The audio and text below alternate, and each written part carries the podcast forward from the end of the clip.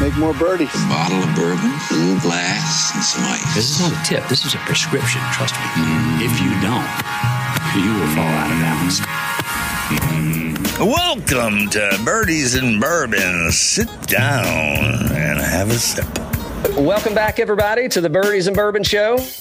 Uh, joined by Hudson Swafford today, two-time PGA winner. Hudson, how's uh, how's the weather in Florida? It's nice and warm. Uh, it's uh, it's good though. I, I, mean, I like the warm weather. I grew up in Florida, North Florida, so uh, I live in South Georgia, so I, I like the warm weather weather over the cold. There's no doubt. Well, we're we're definitely going to get there in a minute, but uh, since you brought it up, I got to ask, and we'll, we'll well, let's go ahead and get, get into the college career, man. Because growing up in Central Florida, guy, uh, pretty close to FSU, and uh, you, you're you're a Bulldog man. Uh, yeah, I mean, it was actually easy. I had to get out of my hometown, and uh, I hated the Gators. And actually, uh, actually grew up uh, playing junior golf with Tyson Alexander, who won last week, mm. and Buddy. And I told Buddy early on, uh, if I have my choice, I'm not going to ever be a Gator, so you don't have to really recruit me too hard. nice. But um, no, my dad went to Tennessee. My mom went to Florida State. My sister and brother went to Florida State. So I just kind of split the difference between my dad and my uh, the rest of my family, and I went to Georgia. Hmm. Nice. So, so you get all the hate mail from the family. Then that's what you're saying. I mean, you named off some some uh, some big rivals there, man. yeah, yeah. Uh, they, say, uh, Florida State had it in the '90s. Tennessee had it in the '90s, and uh, we've done a little better lately. Mm-hmm. Yeah, I'd, I'd, say so. So with that, so easy decision for you. Were there a lot of other options, or I'm sure there were, were other options, but I mean, were you pretty dead set you were going to be uh, be a bulldog, or was it Coach Haack that yeah. kind of drew you there? Or? It, it was funny. I played a junior golf event there when I was like 12 years old. Just fell in love with the town. Fell in love with the Bulldogs. My parents had no clue why. I'd wear a Georgia hat. My summer golf tournaments. Um, it was it was kind of weird, but I just I fell in love with it. Uh, just cool. one of those things. I, I, can't even really explain it. I just, I, knew I, I, went there and I, I remember it, it was Ryan Hybl and Nick Cassini were kind of talking. They were just in a junior event and, and uh, just saying how great it was. And I, I just really enjoyed being there. Uh, actually won that week. Oh, nice. And um, I don't know. It's just a place that I fell in love with. And I knew if I could play golf in college and kind of have my pick. I mean, they were really good program, and uh, I, I, just wanted to go there and kind of work towards it. And um, you know, Hacker called me one day and you know asked me if I wanted to be a bulldog, and I just, I mean, it was a no brainer for me. yes, I've been waiting on the phone call. yeah, exactly. Uh, so you had quite a crew there when you were playing. So who English uh, was Harman there when you were there? Yeah, Harman was a year older than me. Adam Mitchell were a year older than me, and then uh, Chris Kirk and Brendon Todd were seniors when my freshman year, hmm. and then Russell and Harris were the year after me. Wow. I mean, looking at that, uh, looking at the stable there, man, I'm kind of scratching my head, going like, "What? Where's the championship at there?" Not disrespectfully, but I mean, looking at looking at, at, at, the you know the products that came out of your class. I mean, you can yeah. rattle off uh, quite a few that are on tour. Yeah, no, I mean, we won a few SEC championships. Uh, we came close. Uh, I want to say I was on three teams that finished second at NCAA's.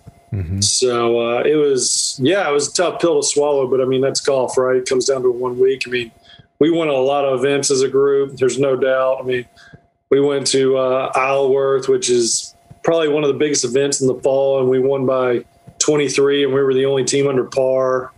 Um, but yeah, I, I, mean, you know, it's golf's fickle, as you know. So it's just, you know, we didn't, we barely missed out a few times, which sucked. And then it went to match play while during my college career.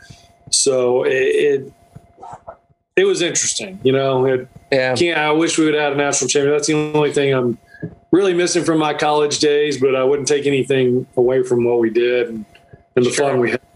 Who cool. were you guys playing against uh, during your years? That that I mean, who was the kind of your rivals out there? Uh, Oklahoma State was mm. always pretty good. Um, UCLA, USC. USC with Jamie Lovemark and Okay. Matt Giles and uh, a few of those guys. They were they were really good. And then um, Clemson always had a good team in Florida. But really, in those two years after Kirk and B Todd left, it was like I said, it was myself, Adam Mitchell, Harman, Harris, and Russell, and we battled it out with Oklahoma State, and they had. I mean, they had Trent Leon, uh, Peter Uihlein, Kevin Tway, Morgan Hoffman, um, and then they kind of would rotate some a few other guys in. And Taylor Gooch came in towards the end of that. So I mean, it wasn't they. There was kind of it was kind of like a star-studded kind of pack going back and forth. Yeah. We were we were one and two for two years essentially, That's Oh, wow. fun. That's fun. and um, had good battles with them. But I mean, it, it it was close. And then obviously to get stuck by Augusta State, uh, my last year it kind of hurt, but uh, it is what it is. It's part of it. Nice. Nice. Right, right. So, so out of college, uh, you hit the at the time uh, try nationwide tour at the time. Yeah, my, my first year out was the nationwide and went to the web maybe the last few events. Yeah, So yeah, um, came out of college, uh, playing good golf, uh, kind of cruised through Q school, and then ended up missing my PGA Tour card by a shot. Oh wow. And at the time, I didn't really know. I, I did know what it mean, but I didn't really know what it means. You know what I mean? Because I, I played the summer before, playing a few. I just played some mini tour events, and I had, had status nowhere. I was close to getting into some PJ Tour events, but it didn't happen. And so I, I just knew I was moving forward. I had full status on the web, and I I knew that you know if I just take care of business, I'll be on the PGA Tour. And so I looked at it as a positive. You know, I wasn't moving backwards. I didn't. I wasn't going back to the web. But I didn't really know what the PGA Tour was that at that point in my life. I, I knew I wanted to get there, right. but uh, I knew uh, I knew that this was going to set me up for success. So Very cool. Sure. I went there and ultimately got to the PGA Tour in two years.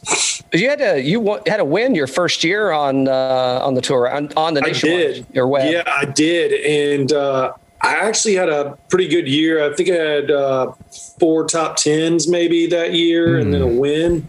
But I was always complaining because I won. I mean, I won in, I actually won in, in Athens. Right. And um, You still hold the course record there, by the way, because I think you set the record that week, right? yeah, I think so. I think so. I don't think anybody's beat it. I think I shot 61 that day. Wow. So, um, yeah, it, but I was always lobbying for a point system on the web tour, right? Um, I had a great friend that won a big event that was 144,000 back then. And then I and I won in Athens and it was 95,000. So I had to have like a second. Hmm. So, so my a win in a solo second to essentially tie that. And I ended up missing my card by like 900 bucks that year. And it Oh was, my God! I mean, I, I started watching. I mean, I'm not gonna lie. I started watching like kind of where I was, what I needed to do, as opposed to just taking care of business at hand. right. And um, got into a little slump like midsummer, but um, but on I mean, on paper, I had a really good first year, and then the next year, I- I kind of struggled, but not. Ter- I mean, it, that was the first year of the web playoffs, and I finished like 40th on the money list, not to where I was the year before, and then uh, and then played great in the web playoffs, and then uh, been on tour ever since. So, Yeah, yeah. So Hudson, if I can back up a little bit, and we'll we'll kind of progress through. So so co- you go from uh, obviously high school to college, and then college to the Web.com tour, and and then transition to the PGA.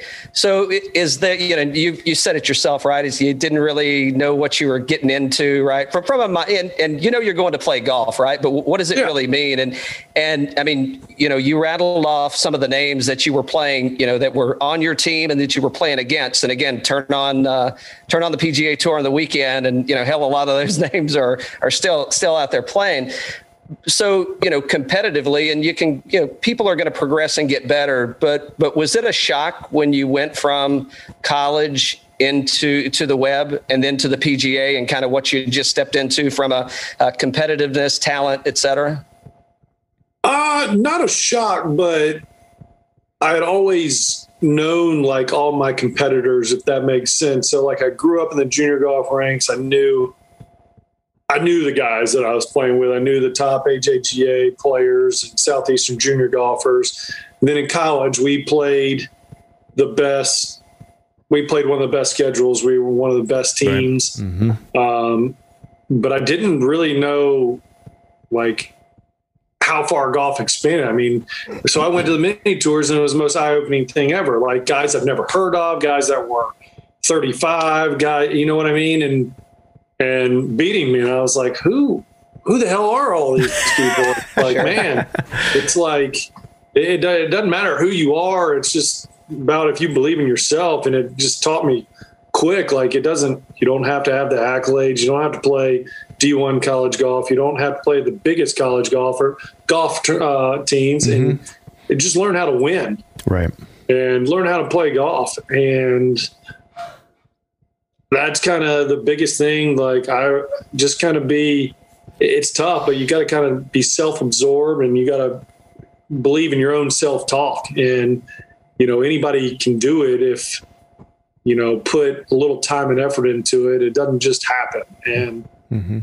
it, that was probably the biggest eye-opening thing, just going out there from knowing everybody that I always play golf with, growing sure. all the way up through college and then going and you know, my first mini tour event and I know like 15 people. Right. And, and, you're, you're getting hustled by uh, this dude over here that you have no idea who he is. yeah, exactly. And I was like, I mean, this, it's a, it's a big golf course. Cause I, I'm not going to lie. Like I played baseball growing up real competitively. I didn't watch a ton of tour events. I always watched the masters going, I went to the TPC, um, Bell South a little bit when I, cause I was a Southeastern guy. But after that, I mean, I, I didn't really. I mean, I watched them in British Open, but right. Uh, you know, I, I wasn't. I wasn't watching a ton of PGA Tour golf. I wasn't. I didn't know like a ton of guys, so it was. I mean, it it, it just kind of opened my eyes to the bigger the bigger picture and the bigger world of like the golf and you know people just believe in themselves. It doesn't matter any size and shape can compete in this game, and you got to take care of your own own game and you got to believe in yourself and and uh, get after it because it's not it's not that easy. I'd always kind of somebody had always I'd played well and I'd always been in the biggest tournaments and then college I had you know a lot of success and I was playing on one of the best teams and then to start from you know zero as in the right. pro ranks and it, yeah I mean it's just a little. It was eye opening, and maybe it was maybe it was a blessing that I didn't go straight to the tour. It kind of prepared me mm-hmm. for when I got to the tour. Mm-hmm. Yeah, was was that a different mindset coming? And, and, you know, while it's not, I mean, it is a team event, but I mean, you're still playing as individuals. Was that kind of a, a shift in going from that that college team environment to now, you know, to, to your point, right? It's okay now. It's just me. Yeah, absolutely. I mean, you're traveling with your buddies, you're traveling with your coaches. Our coaches like to have fun. We we had a great time. Uh, I mean, driving to stay in a hotel room by yourself, and I mean, the lonely world of PGA Tour golf and and mini tour golf and web.com. I mean, it's it's not as glamorous as people think it is. I mean, people mm-hmm. don't ever see that side. They mm-hmm. see, you know, some of the big names always always hopping on a private jet, staying in a big house, you know, and chef and mm-hmm. whatnot. But they don't, I mean, and they think every PGA Tour golfer is just absolutely loaded. And mm-hmm. don't get me wrong, like we make good money, but I mean, it, it gets lonely. I mean, yeah. Yeah. you're, I mean, week to week, I mean, you play four in a row, people don't really realize that you're not at home for a whole month. Right. Yeah. So, and you're just going from hotel to hotel. I'm not going to, complain because I I enjoy traveling. Um, my family comes with me uh, a lot of the time, and they're actually on the way down uh, tonight right now. But um, yeah, it, it's just going from you know traveling with your boys and having a good time, and your coaches being your little travel agents and getting you to shuffle around. You're going to the best tournaments. And uh, we were fortunate enough to fly, fly private a little bit in oh. college, and um, to being on your own. So yeah, it, it was definitely an adjustment. that sounds like so, it. So, talking about the challenges and the struggles, let's fast forward to uh, was it September 2020? Got a maybe a late birthday present for you with a victory at uh, at Corales. Oh, so, yeah. uh, c- congratulations on Yeah. that. And, and, and in the in between there, right? So, uh, so I think you had a little bout with a couple of injuries, and you might have been Yep. riding a, a injury exemption there for a minute.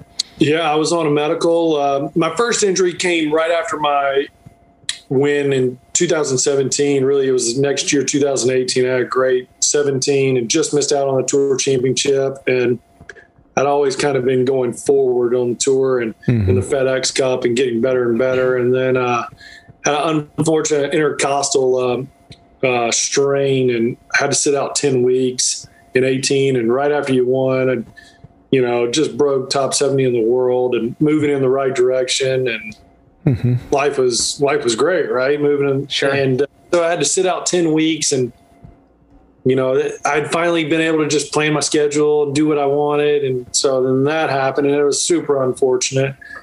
And finally got past that and started feeling good, but the game was, the game was very kind of timid and mediocre. It was, it was tough. I mean, I had some flashes of good, but I'm not going to say it was quite where I was in uh, 16 and 17. And then um, my foot had start, started bothering me and didn't really know why. And uh, had a great doctor in St. Simon's, Dr. Murphy, and we had always been kind of consulting about it and did an x-ray and I, he could see like a little hairline fracture in a, in a, in a sesamoid bone. It's about a dime sized bone that sits in the ball of your foot. And I was having a problem pushing out of the ground and he kind of altered my orthotics to make it a little better and take the stress off. I kept telling him I'm great early in the week. And then as the week goes on, it gets worse and worse. Sure. And we kind of finally dove into it. And he's like, look, we can go in, take, take this bone out. It's like, it's kind of like the appendix of the foot, let it heal. And we, went, we, we, we did the surgery, ultimately decided to do it because walking just became tough and my foot was turning black and blue like at the late in the week. So did that. And, um, yeah, I had a broken sesamoid bone. The bone had died. He's like, I don't even know how you've been walking on this. Wow. And um, so it, it was it was a good decision. And then uh, came back from that and feeling great. Actually, uh, started to play some good golf, and I was on my medical and um, played okay in the fall. Came back for uh, Mexico was my first event, and um, in RSM made the cuts, but didn't didn't play great in those events. And then um, play and then finished third at Sony.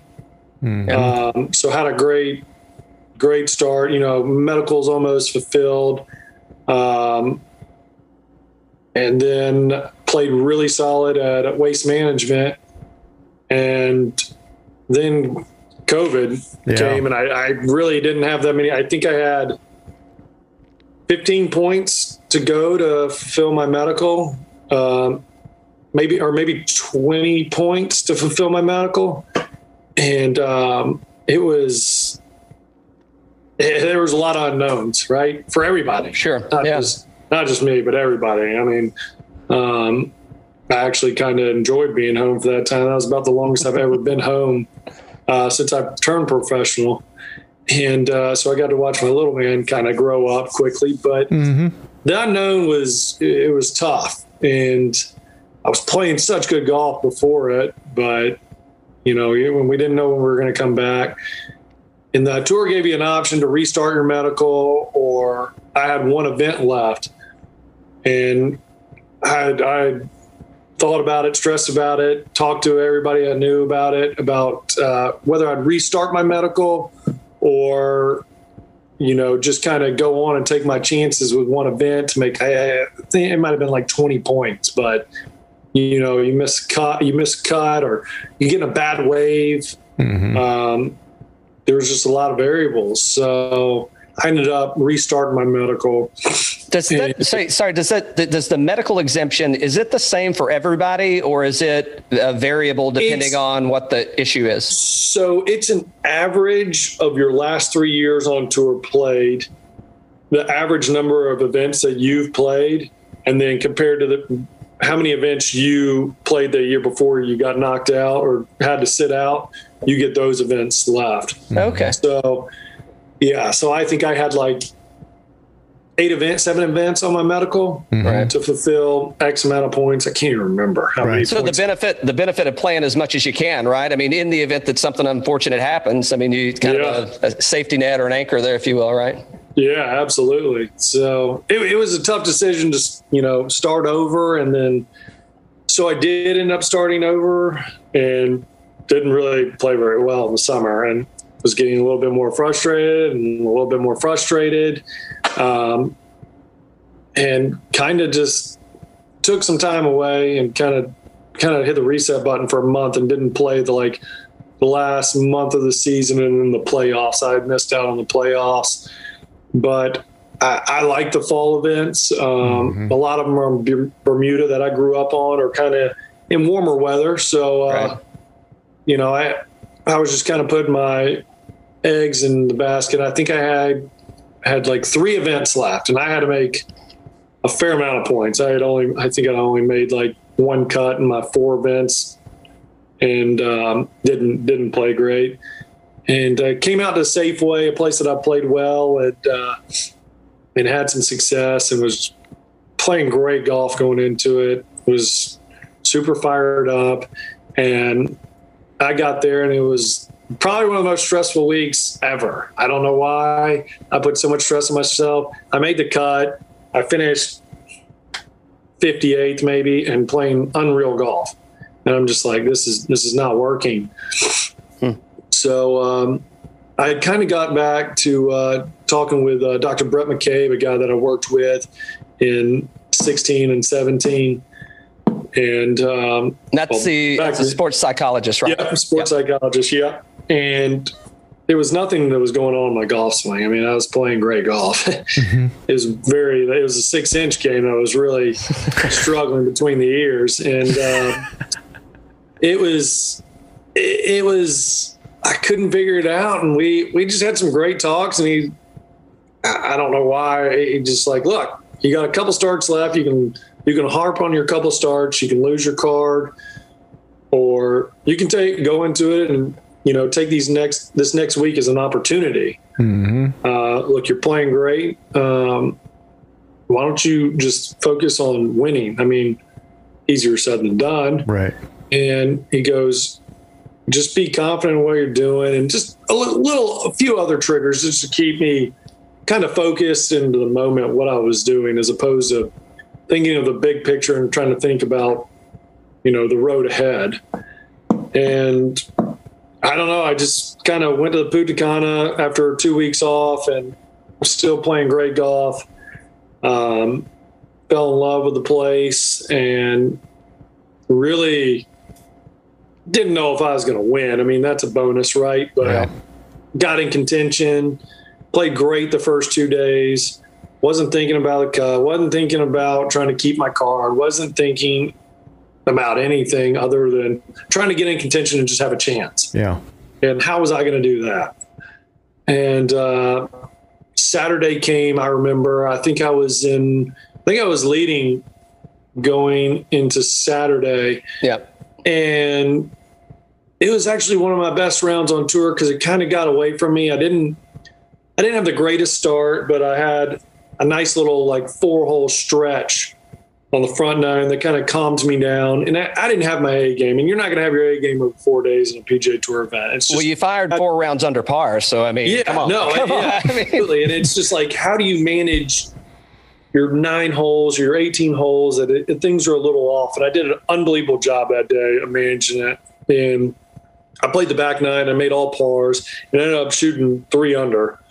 And that was the day that, you know, I was like, man, I didn't really have my stuff, but I kind of just stayed patient and took one shot at a time. And it really did work. I mean, easier Sure. said than done, right? Right. But it was very clear, and I was like, the next day, I, I wasn't, and I wasn't in the lead. I was playing with Adam Long. I think he had maybe a, like a one, one or two shot lead. I can't really remember going mm-hmm. to the last day, but I knew I was comfortable. I knew I'd been playing good golf, and I knew my bad round was out of the way Right. and and I was had I was in a position to win, and I came out super confident. Um, made a made a nice like four footer for par maybe on the first hole, and then it was it was kind of off of the races after that. I think I shot like four under on the front nine, um, and had it going. I mean.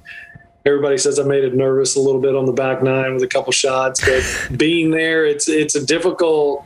I mean, it's a fine line there with a couple of pins where they were on Sunday of uh, running off the green or you're having eight feet. So I really actually played unbelievable on that Sunday. And then to hit the shot on really on 16 into the wind, a nine iron to miss it right on the front edge where I knew I had a chance to make birdie and lipped out. And then 17 to hit a flatted six iron in there about 10 feet right behind it when probably not very many people were hitting that green. Yeah, hell of a shot for, for sure. I mean, you, you when you hit that shot, you had to be uh, you you had to be sitting in a pretty good spot.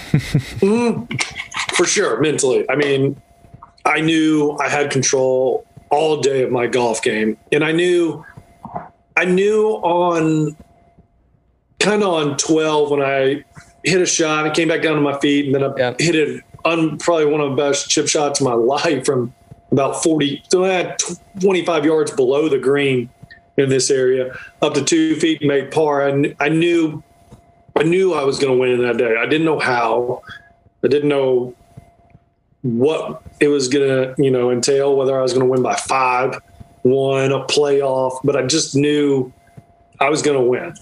And to just take one shot at a time and, you know, not worry about anything that bad happened or anything that good happened, but just kind of stay focused and, uh, you know, making a putt, whether it's for 10 bucks with your buddies or, you know, a PGA Tour win, there's nothing better and there's no better feeling. Like all my friends asked me how nervous I was over that putt. I wasn't nervous. I've been putting well all week.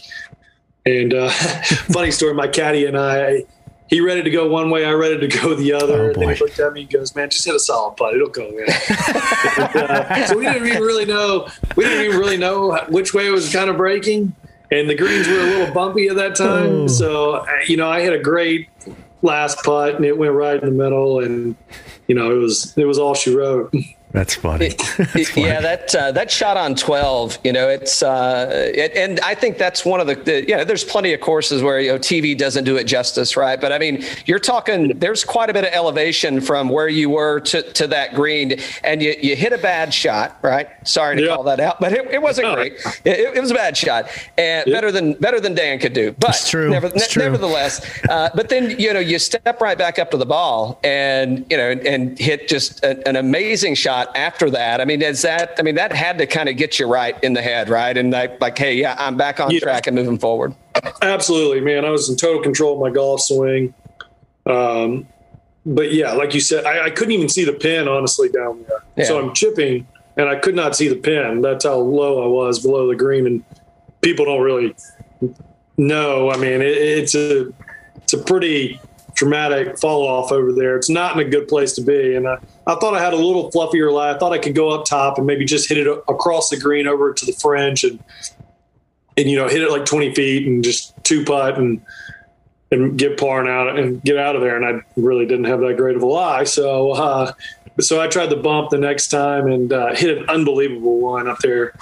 You know, I, I- I was trying to do, I was trying to bump it into the hill and just hit it over to the Right. fringe because I knew I was still in control and just make bogey and and move on. But uh, I got uh, got a little Little- reward. little But that's more the- than you asked I for, mean, right? that's what happens when you win.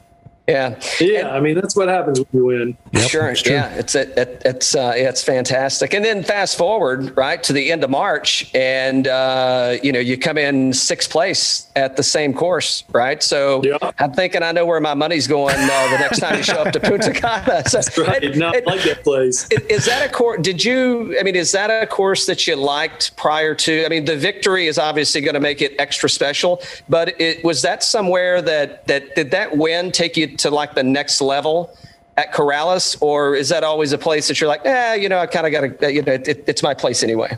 Man, I had only played there one time before, and my game wasn't in a great place. I actually liked the golf course, but I didn't.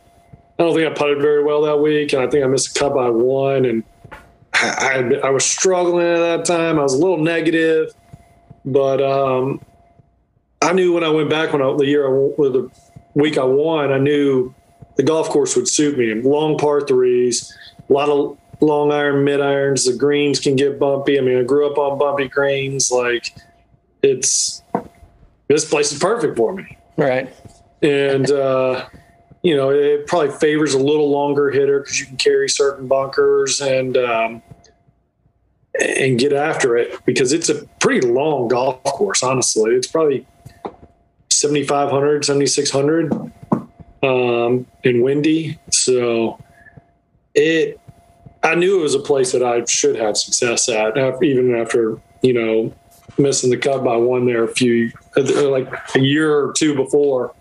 Sure. And um, it was nice that it was a full FedEx Cup event because got me Masters and, um, you know, and got me 500 points, which is yeah very nice in this uh, line of business. Yeah, mm-hmm. you, your second trip to the Masters, though, correct? Yeah, it was my second yeah. trip. Yeah. Yeah. What's uh, what's your take on uh, the Masters? You can't wait to get back next year. Absolutely, I love it.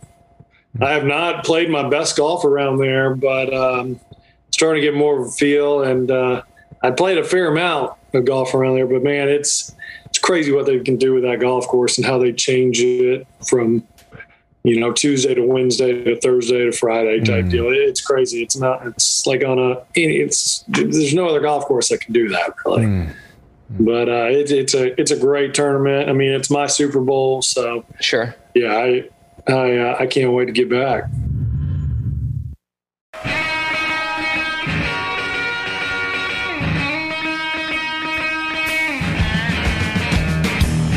Hey guys, this is Kyle Porter, author of A Normal Sport, and you are listening to Birdies and Bourbon.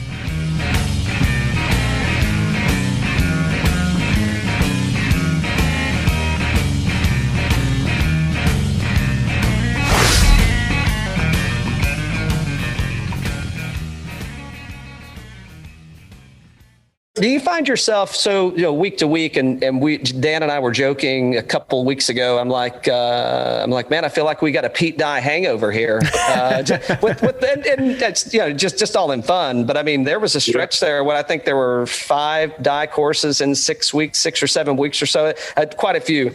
And um, I, I, don't know who's your favorite golf architect, or what course do you what what architect do you prefer to play on? Man.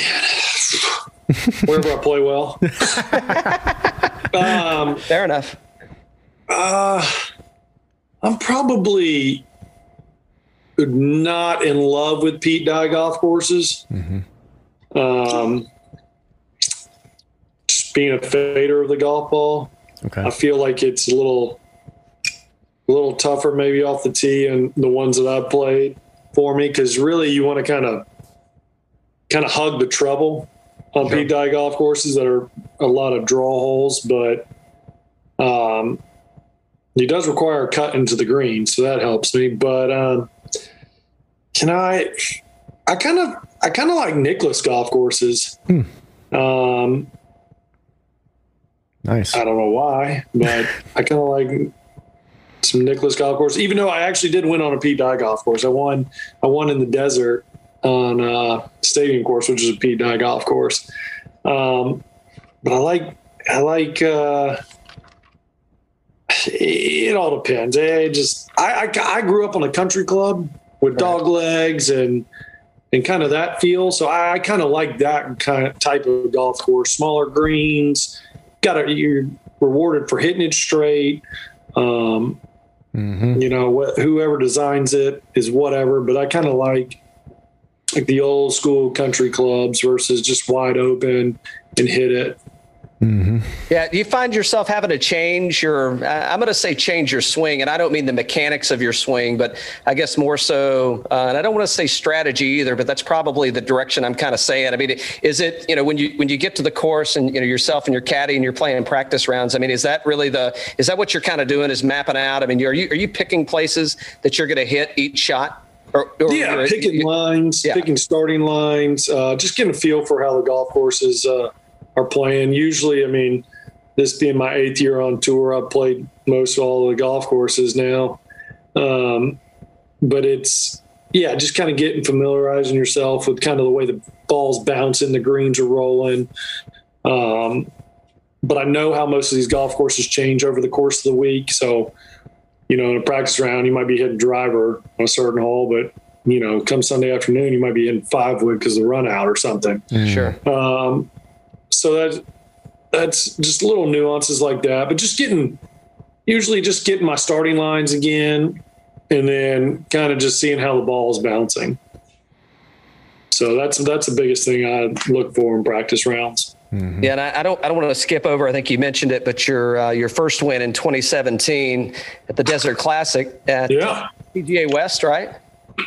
Um, and, and, had a little lull in between there. So were you, were you, I mean, obviously you're a professional, you're an athlete and you're damn good at what you do. So you want to win, right? I mean, yeah. I, I, think the expectation of somebody walking out there with expecting to win every week with the talent that's out there, it's probably not a realistic expectation to have. So I think you get, you know, you're probably managing goals. Um, but I mean, you got to get hungry, right? At some point. And, and is it more, Hey, I need to keep my card and and I want to continue to play golf, or is it I want to win, or is there is there a balance that kind of keeps you grounded and where you need to be? No, mine's I want to win. I want to get. I want to just.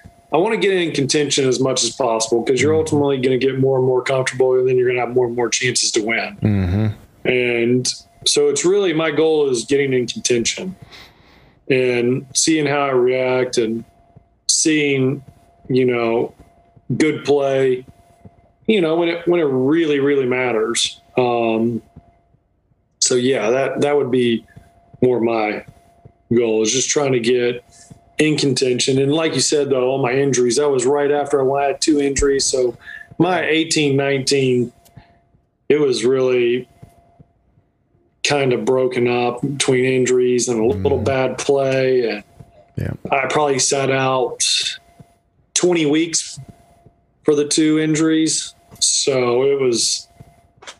I mean, it, it was it was it was not very fun two years. I mean, outside of the injury, I mean, it's got to be challenging to get you know anybody that plays golf right at any level i mean there's some rhythm there and oh, yeah. that, has got to be the challenge of how do you get that rhythm when you you know you've got the injury and the, the other things kind of happening i mean you really just can't get in the swing right oh yeah i mean golf's way more mental and physical especially at this level all right and uh, you see some good golf, you just kind of feed off of it and mm-hmm. and you go with it.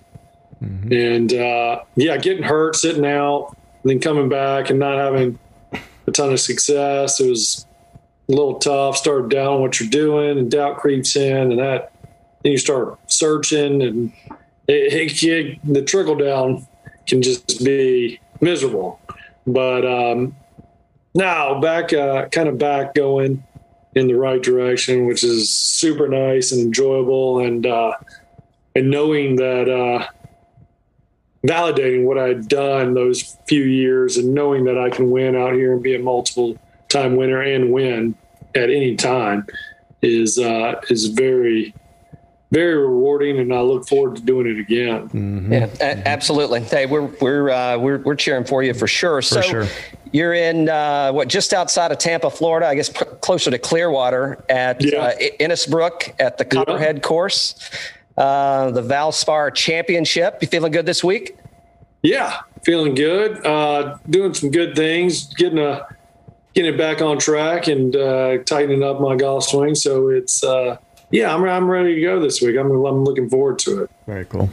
And so when you're playing, who's um, you got some Monday games or Tuesday games that you're playing with a regular group or regular folks or some alternation? Yeah, normally, I, yeah, normally we play some money games, but this week it's coming on off and from an off week, so uh, my caddy and I we kind of just went out early, just me and him on Tuesday, and uh, played 18 holes, and you know just just us two, and then we kind of just did our work, and it was kind of it's kind of nice. We got it done quick. I mean, I'm not gonna lie, practice rounds can drag on. I'm not, I'm not a big fan of playing like five, six hour practice rounds. So it was kind of nice getting out early, wheeling around, getting our work done, and then uh, sure, just kind of chilling. Nice. Yeah. So, so what else? Uh, obviously, this goes on during the week of a tournament, uh, talking with folks like us. But uh, what, what's what's the what's the not sexy part that we don't see? So you, you know, you get to show up, you get uh, exclusive access to the course. You know, it's kind of hey, here you go, everything's set up, kind of catered to you.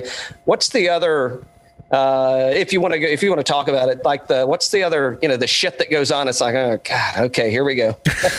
well, I mean, it used to before pre-COVID, it was kind of nice. I mean, you're in the pro am on Wednesday, you can be there on. You could show up on Tuesday, or heck, you come, you know, Wednesday, depending on where you lived, right, and just get your feel of the course. But uh, now with all the testing that goes on, you you got to. I mean, most guys show up on Monday to get tested. Um, maybe maybe Tuesday morning they do, but uh, so it just makes your weeks longer. Um, yeah.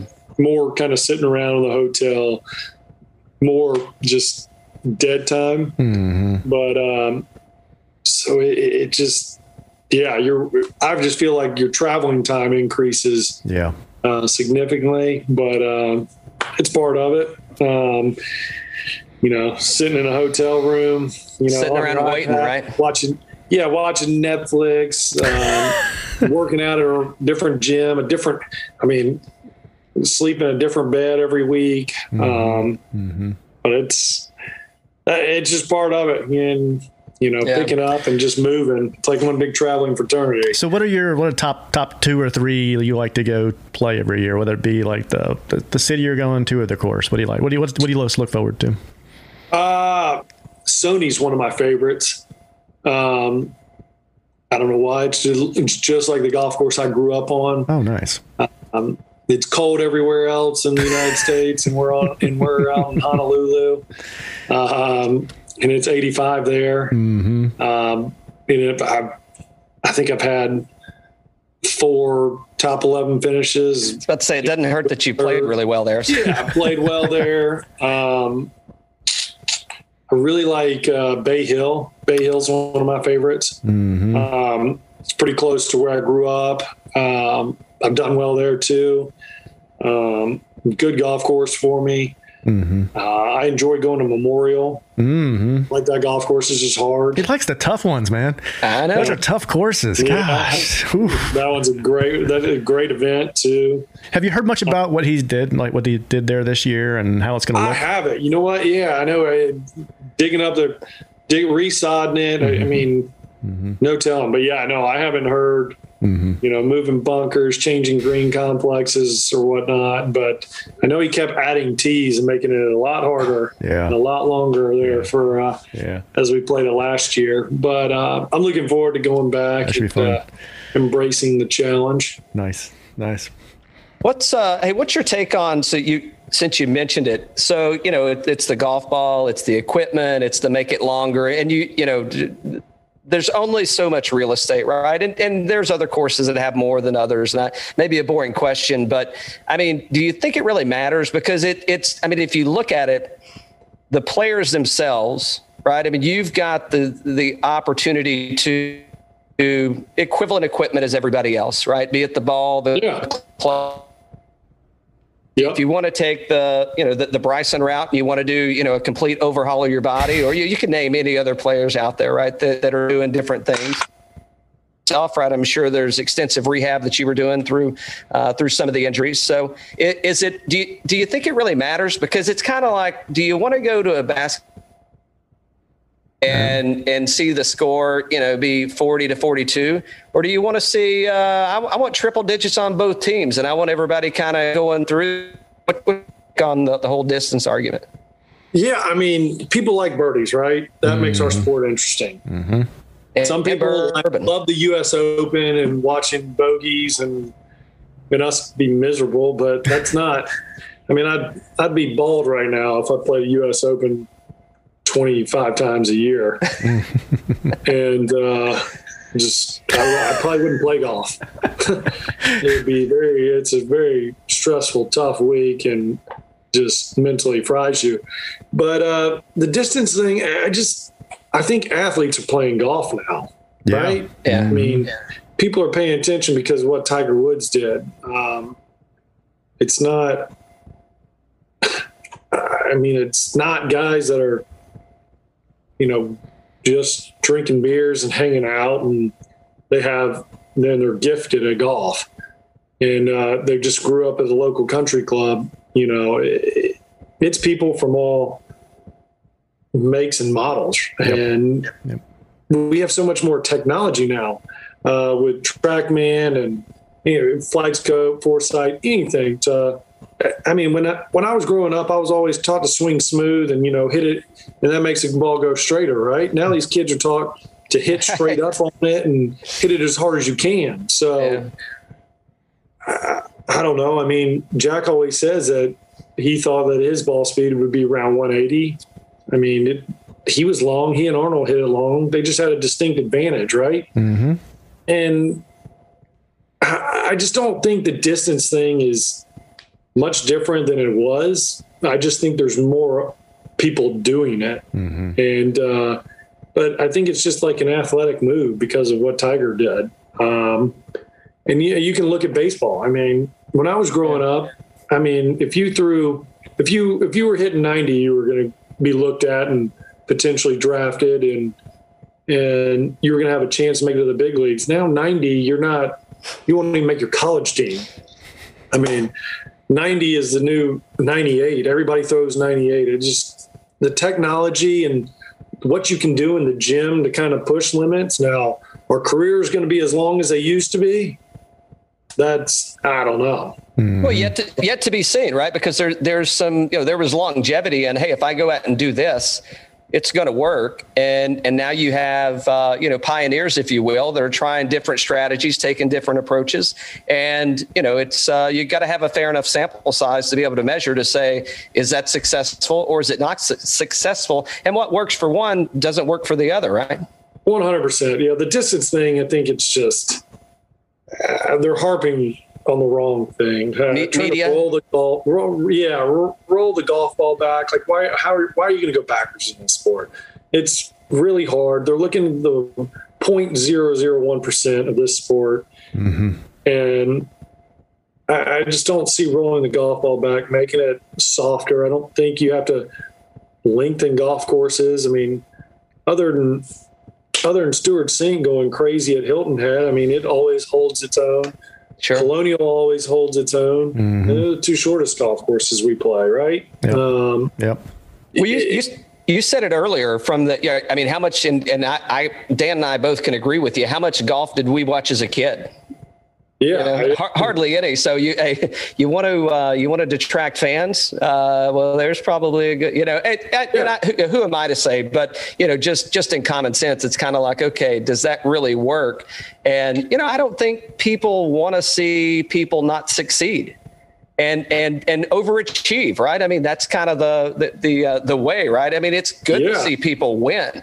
So One hundred percent, and you know, people want to see birdies. I feel like. I mean, yeah, some people love just watching the, you know, the misery of some some events, um, and the brutal grind. But I just don't see the why the USGA and the R&A are harping on the distance thing because honestly, it's just it's athletes playing golf now.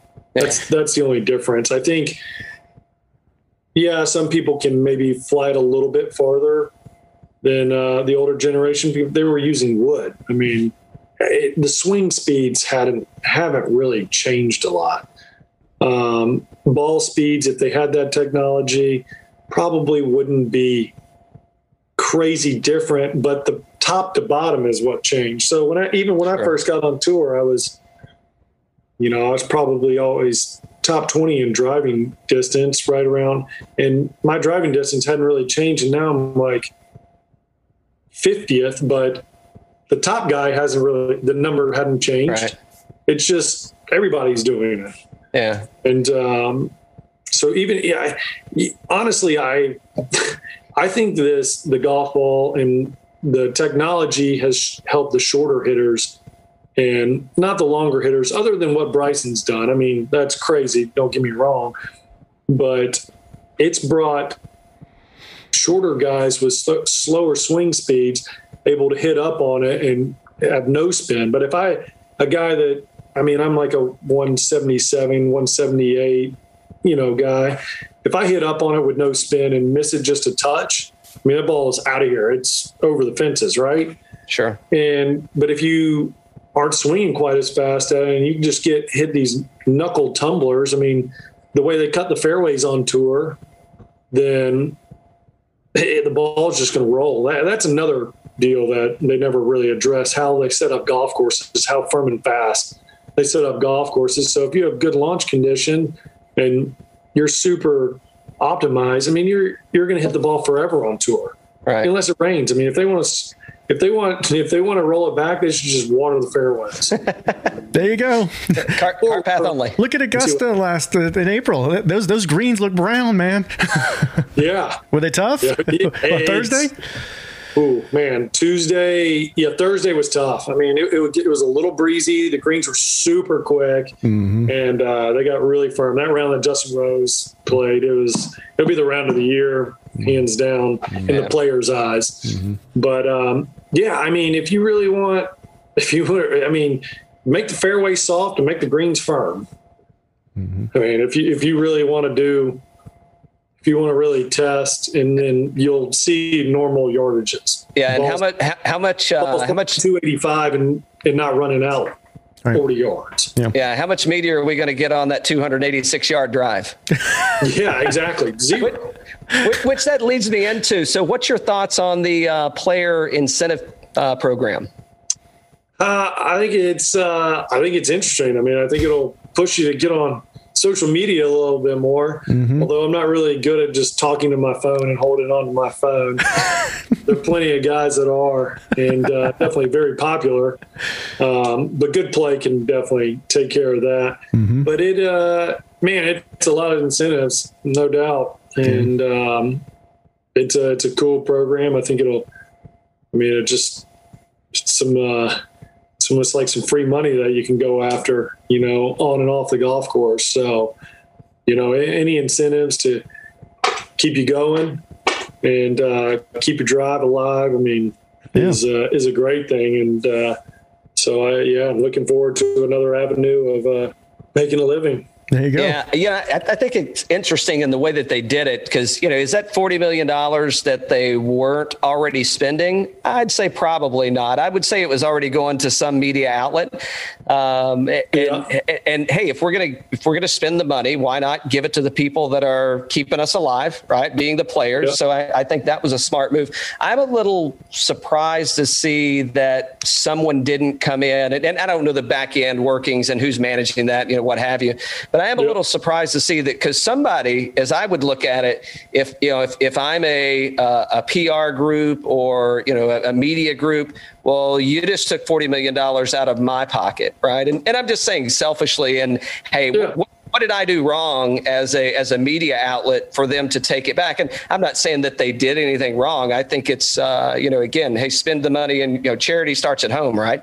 So Yeah. so why not incentivize the folks that are already generating the content to do it for you versus allowing somebody else to do it? So yeah, I I, I think it's pretty positive. I, I mean, I, I think that it's. Um, I think that as a fan, you know, I want to hear it from you. I don't want to hear it from uh, from from the media outlets. So I think that that's uh, that's a step in the right direction. And again, to create that connectivity, right? I mean, what we're getting right now today is, uh, you know, there's some positivity positivity coming from the sense of, hey, we get to interact, right? Or, or our listeners are now getting that that one to one, if you will, right? FaceTime and and getting to listen to Hudson Swafford. I, I, I think it's a, a pretty good avenue. Hopefully, most of the players see it as as it's driving positive behavior and positive interaction, and not like, oh, hey, you just added uh, another uh, an- another activity to my daily checklist.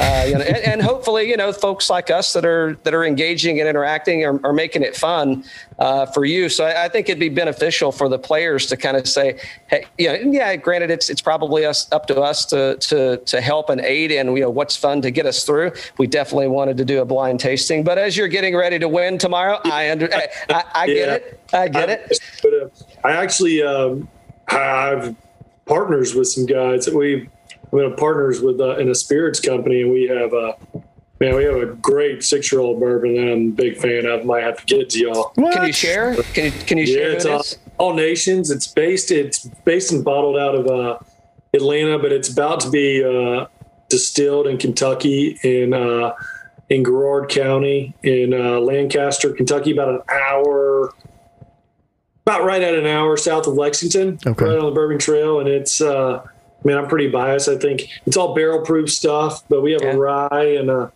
and uh, and a six year old bourbon or 11 year old rye.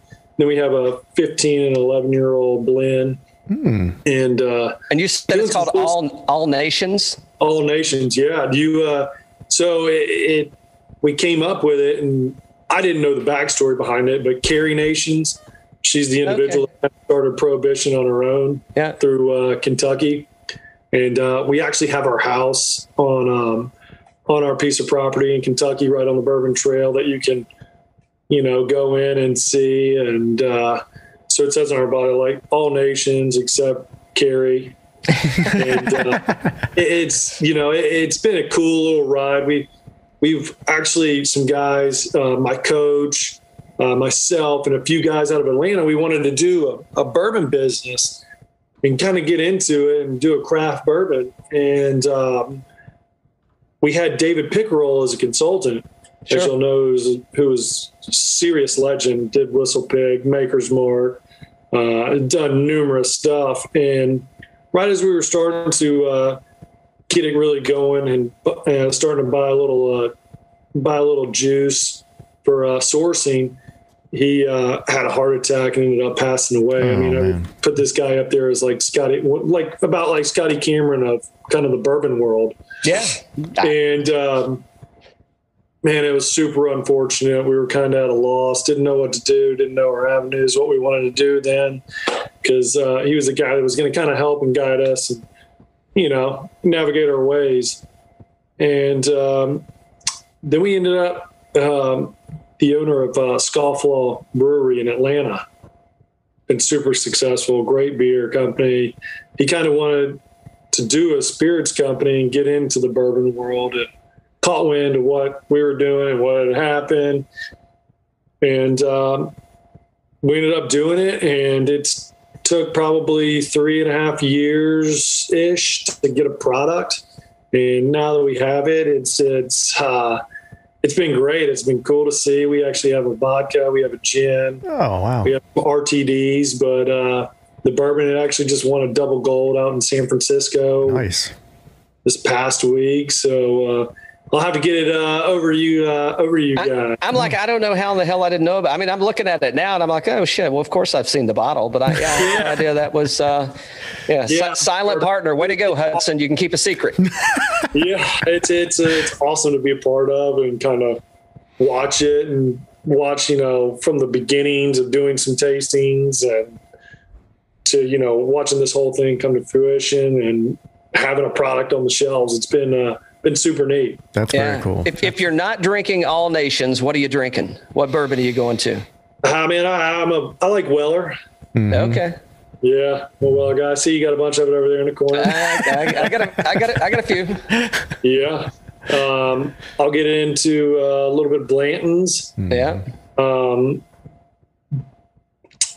I like maybe I would say like my everyday, like if I'm gonna have a bourbon in my house before we got in our stuff, it was yeah, I was probably just drinking some Weller. Mm-hmm. Yeah, mm-hmm. yeah, not a bad pick. Yeah, not yeah. a bad pick at all. Yeah. Not a bad pick at all. So uh, I know you've got other things to do. We got a we got a quick uh, few questions for you, um, just to see. Uh, let's let's level set with Hudson. So favorite club in the bag.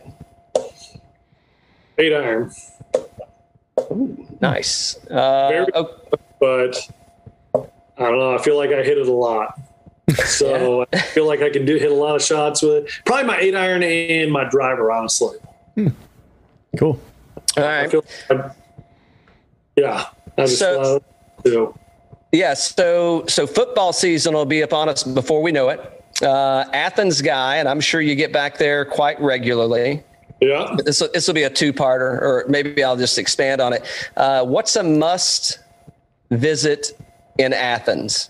Could be a restaurant, could be a Ooh, golf course, yeah. could be There's a lot of must visits, but um, other than Sanford Stadium, um, I, I would say, I mean, Last Resort's one of my favorite little restaurants in uh, in Athens. It's a it's a great it's a great spot downtown. It's impossible to get in. They don't do reservations on game weekends. You're just wait in a long line. Um, the food is great, not overpriced great wine list. Um, it's right there in the heart of downtown. Then you can right after that you can just stumble to a couple bars and life's great. Yeah, awesome. And then what's uh, what about a favorite uh, restaurant or uh, it doesn't have to be fancy anything, but on tour um, when when you're when you're showing up to what's like, hey, yeah, I'm excited to show up and play golf as a professional, but I can't wait to go here. Uh, what's the place and what city is it in? Ooh. Um. Hmm. There's some. There's some good ones. Um. man, I actually tell you. Well, it's, it's very random. I mean, this place. I'm a big breakfast guy. I'm a morning guy. hmm Um, I mean, Tampa's got an unbelievable little breakfast place outside the uh, outside the gate here. It's called Johnny Grits. It's amazing, Nice. and um, but dinner place, Colonial with that um, with the old the original Del Frisco's is uh, Ooh, Mm. is a pretty good spot. The double the double eagle. hmm But man, there's so many. That's that's a tough one. There, there's, there's, uh, there, there's a lot of good ones. I mean, um, Duck City in uh, at, in Moline, Illinois, is uh, just an incredible place too. It- every town has their little like place that you're when you kind of get there, you're like ready to go and you know get a bite. Best fast food burger on the uh, in the U.S. Ooh, yeah, I mean probably in and out. There you go. Okay. uh, what's your Yeah, in. What's your favorite game to play um, with the guys on the course? Just skins or? Uh, it depends on if we have three, we'll do do like a nine point. But I, I mean, I kind of like I like just when we have a foursome, we're just you know uh, just a low one ball. We'll do like a Nassau or something. Nothing. I mean, we'll do like a hundred, hundred, hundred or something like that, and you know, it can it keeps your interest during a long practice round. Right. Right. But um, yeah, that, that's really it. I mean, I'm not going to sit here and, and gamble for my house, but Yeah. uh, we'll do something that you know keeps our interest for a five hour, 18 holes in a practice round. Uh, I don't think we have pairings yet. Uh, and the good thing we're at the end of the show because you may be like, uh, screw you, I'm answering that. Um, but, but, but so, and, and I'm, I'm going to ask it maybe in a different way. And I, there's no pairings yet, right? That haven't been drawn or haven't been been stated or have For they? this week, Yeah. yeah, they come out on Tuesday. Okay. It, I missed. Yeah, I missed them. Uh, well, let me. I'll, I'll re-ask the question the way I was originally going to ask it. Who, going into the week, who are you most excited to get paired with? No, no, no. The answer. To the question was who you're least excited to get paired with. yeah. no, just kidding. Just kidding. Uh, I mean, there, I'm friends with a bunch of guys out here. Yeah. Uh, there's there's not one in particular. Every every week's a good week. Uh, I'm not going to say that. There's definitely some people that I don't enjoy playing golf with. Can I re, let me re-ask? Is there any? Are there individuals? If and you can, you can name them or not. Are there individuals that you kind of feed off of more than others? That like, hey, oh, you see the pairing sheet, and it's like, man, I'm I'm stoked about tomorrow because this is going to go in a good direction. Uh yeah, I really, I really enjoy playing with Lucas Glover. He's a close friend of mine. We uh, we always have a good time. Um, That's cool. yeah, I, I mean, he's kind of the guy that I played in the U.S. I played in the U.S. Open as an amateur in 2010, and he kind of took me under his wing. Then he was the reigning U.S. Open champion from 2009. Played practice rounds with him every day. Um, but he's kind of a guy. I mean, I always look to, talk to, and talk about picking out good restaurant hole in the walls in the road. He's he's the best at it, and uh, knows all the uh, nooks and crannies of the best places to eat. That's cool. So yeah, I, I mean, I really enjoy playing with him. We always kind of bring the best out in each other. We give each other a hard time, but we, we have a good time playing golf with each other. So I'd probably say him. But there's definitely won't name any names, but numerous people that it's not. It makes the 18 holes longer than it should be. Exactly. You, exactly. you get to know your caddy a little more during those rounds, eh? Yes, exactly. That's good. Awesome, That's awesome. good. Hudson, it has been a pleasure, sir. Absolutely. Uh, we are looking forward to uh, to doing a review on this All Nations bourbon, man. yeah. Uh, we'd def- we'd love to get connected on that with you. Yep, yep. And uh, all the best this week, my friend. I hope uh, I hope you put another W in the column. Mm-hmm. Yes, That'll sir. be uh, back to back uh, back to back year wins. So uh, that would be extra exciting, my friend. Absolutely. Thanks for having me, guys. All right. Hey, thanks for coming on, Thanks. Hudson. Thanks. Cheers. Cheers. Next time it'll be all nations. Exactly. Exactly. Exactly. That's right.